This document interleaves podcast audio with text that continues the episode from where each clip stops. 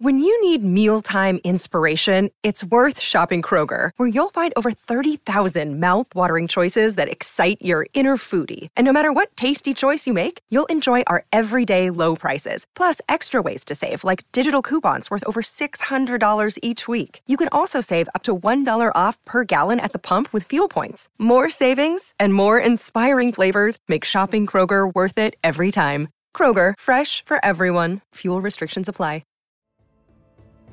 Hello, we're Orsa and Chris from A Flatpack History of Sweden, the podcast that takes you chronologically through the history of this Scandinavian kingdom.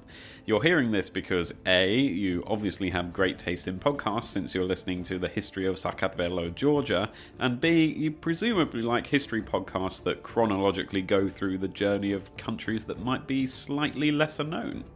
Sweden is so much more than Billy bookshelves you get from IKEA or meatballs in the restaurant. So far, we've covered how the first people settled on this long and narrow strip of land in northern Europe, began farming and trading, and eventually formed a kingdom known as Sweden. We meet Vikings, family-feuding kings and queens, troublesome Scandinavian neighbours, religious figures with a love for letter writing, and ordinary people who are just trying to get on with their lives. We release an episode every other Sunday, including a fun Swedish phrase that we translate. You can find us where you find your podcasts. Just search A Flatpack History of Sweden and get on board the longboat through the rough waters of this kingdom's history. Or check us out on social media. We're at Flatpack Sweden on Twitter and A Flatpack History of Sweden on Facebook. Tack så mycket!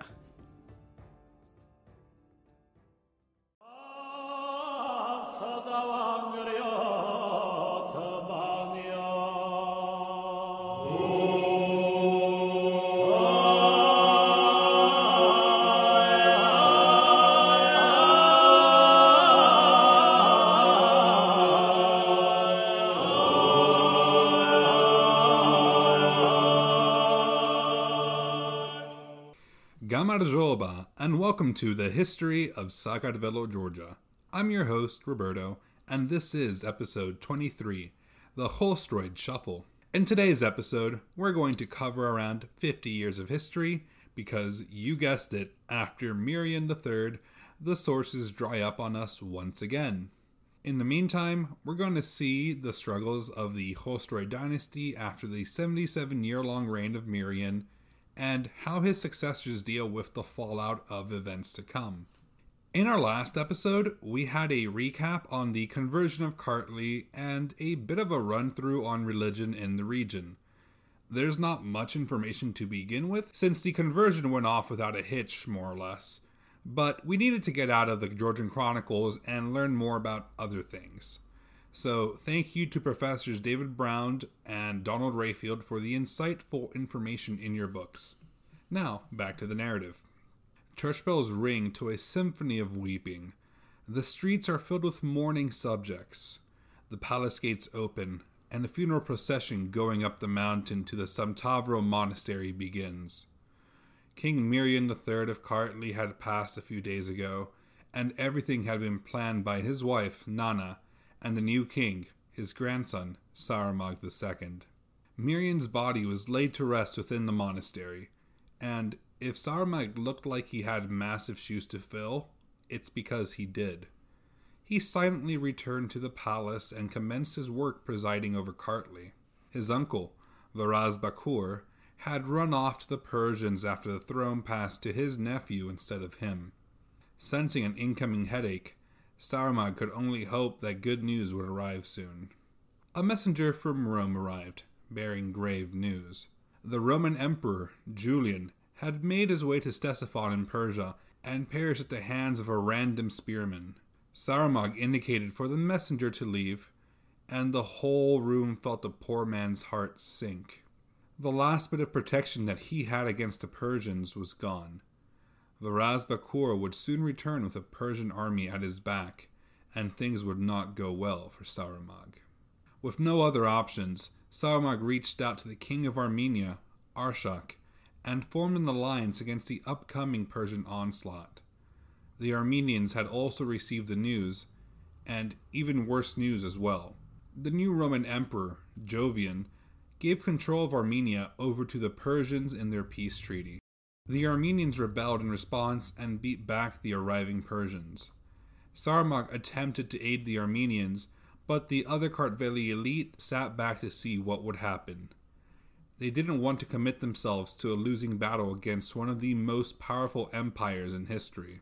Eventually, the Persians captured and executed King Arshak for his folly. Saurmag heard the drums of war rattle over the land as the Persian army appeared with his uncle Varaz Bakur at the head.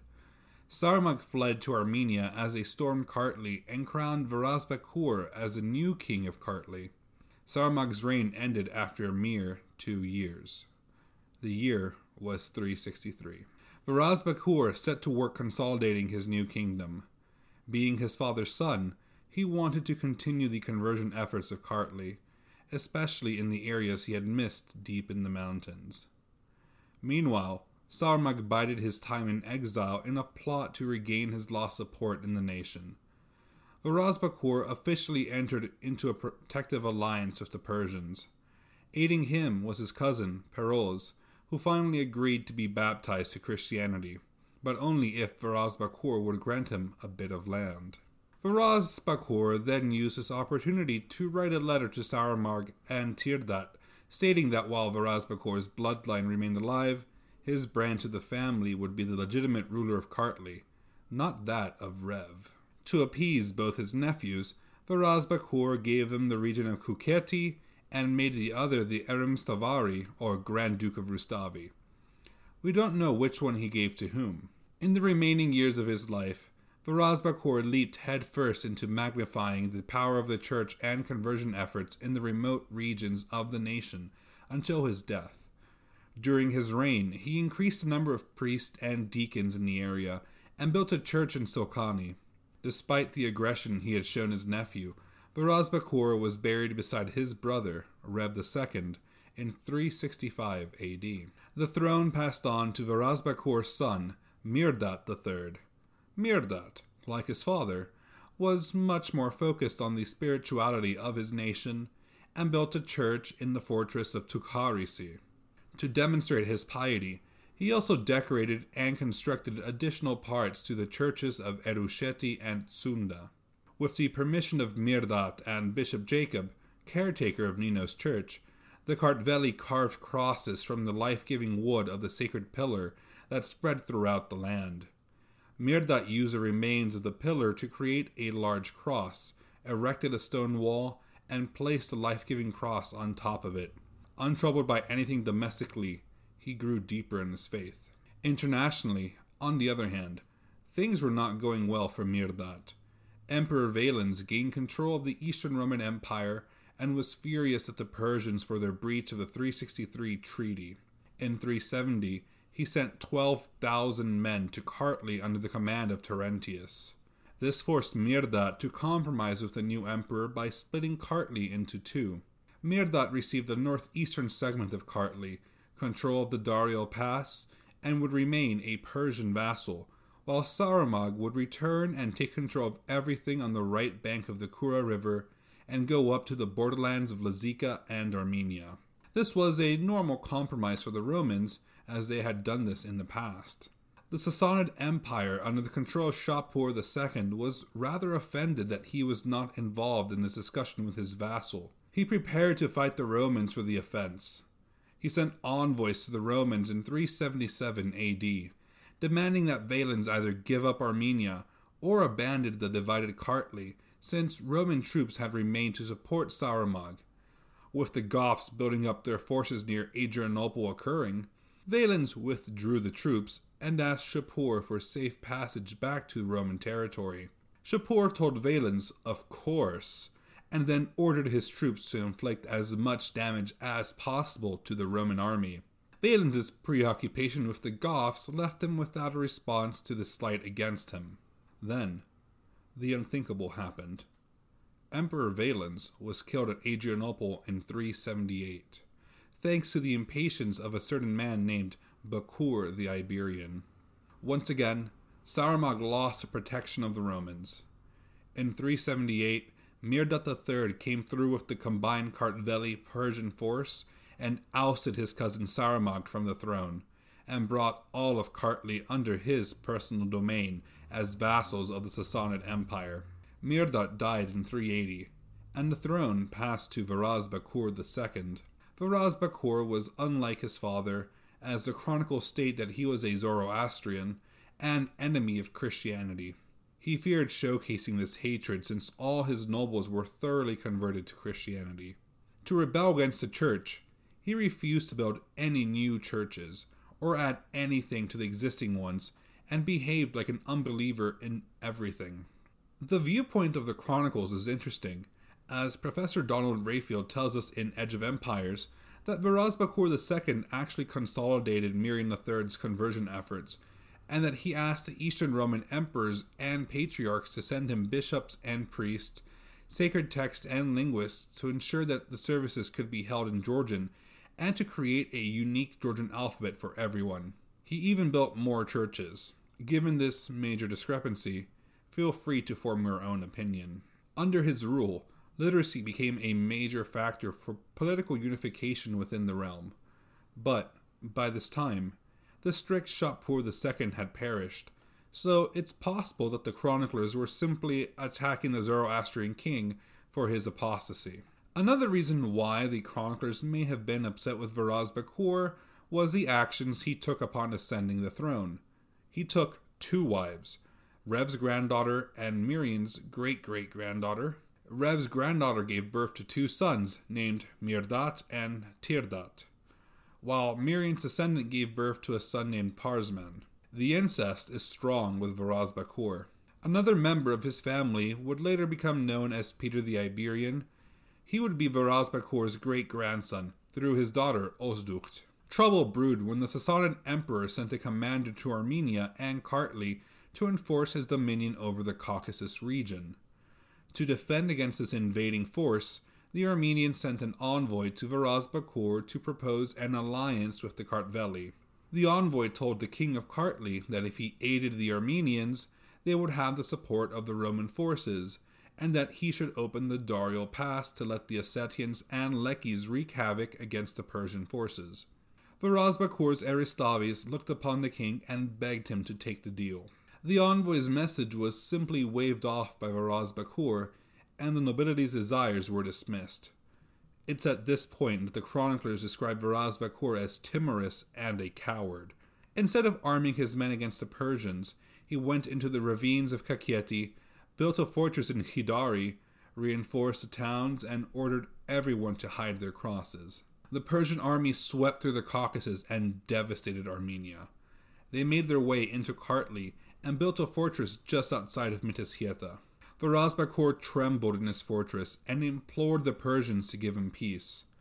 The Persian commander demanded, "Give me Ran and Movakan, for they are parts of the Persian domains and belong to those who are the true descendants of the king of the Persians and are sitting on the thrones of their fathers. For you, who are born of a concubine, Kartli is enough.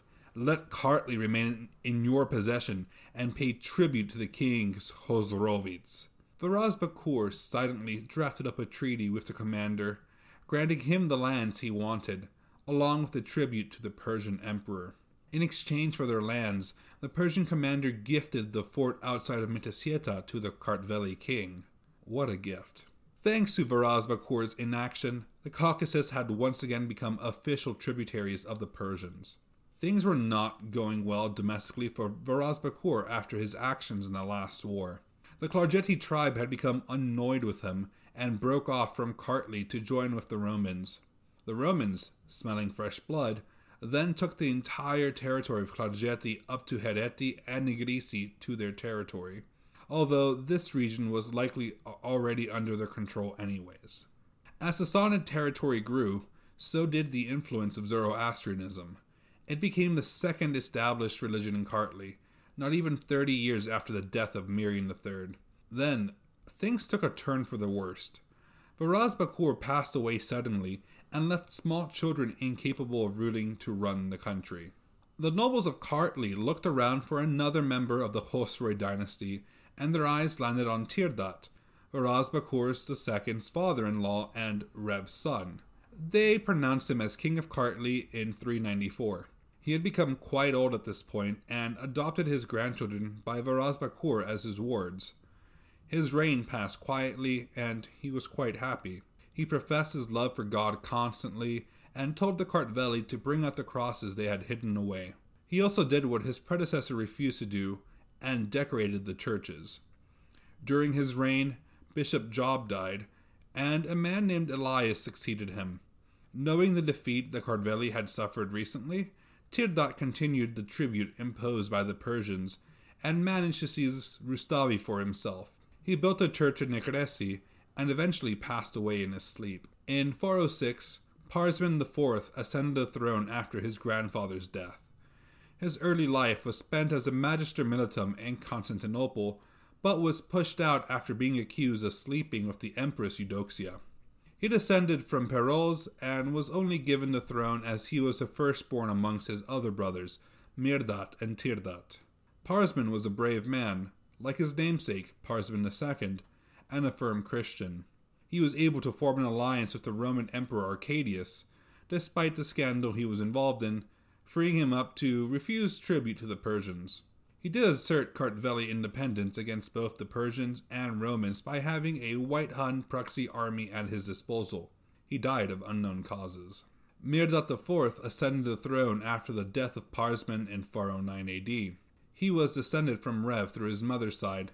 Like his brother, he was brave and quite fearless, but took after his father, Varaz Bakur the second, in his non-Christian leanings, carefreeness, and arrogance. He didn't build any new churches, regarding military valor as the only important thing, especially after he was able to retake the territory of Klarjeti from the Romans. Attacking the Romans wouldn't be so bad if it weren't for the fact that flaking on the previously established Roman alliance means no protection from the Persian Empire. But he did the relatively smart thing and chose not to risk antagonizing them. Just kidding. He repeatedly antagonized the Persians. Mirdat the fourth's aggression caused the Persians to send a commander named Varaz to Kartli with an army at his back. Mirdat took this as a challenge, as he thought him of himself as a mighty leader with superb battle skills. He obviously overlooked the part where the Persians had many more soldiers than he did. He took to battle with a much smaller army at Gardabani. Needless to say, no matter how hard the Kartveli fought, they were soundly defeated, and, upon his capture, Mirdat faced consequences for his arrogance for once in his life. Thanks to Mirdat's ineptitude, the Persians ravaged Kartli and desecrated the churches. His relatives stayed in the fortress in Kakheti, while Mirdat died in Persian captivity. At this point, I'd like to say goodbye to our main chronicler, Leonti Mrovelli.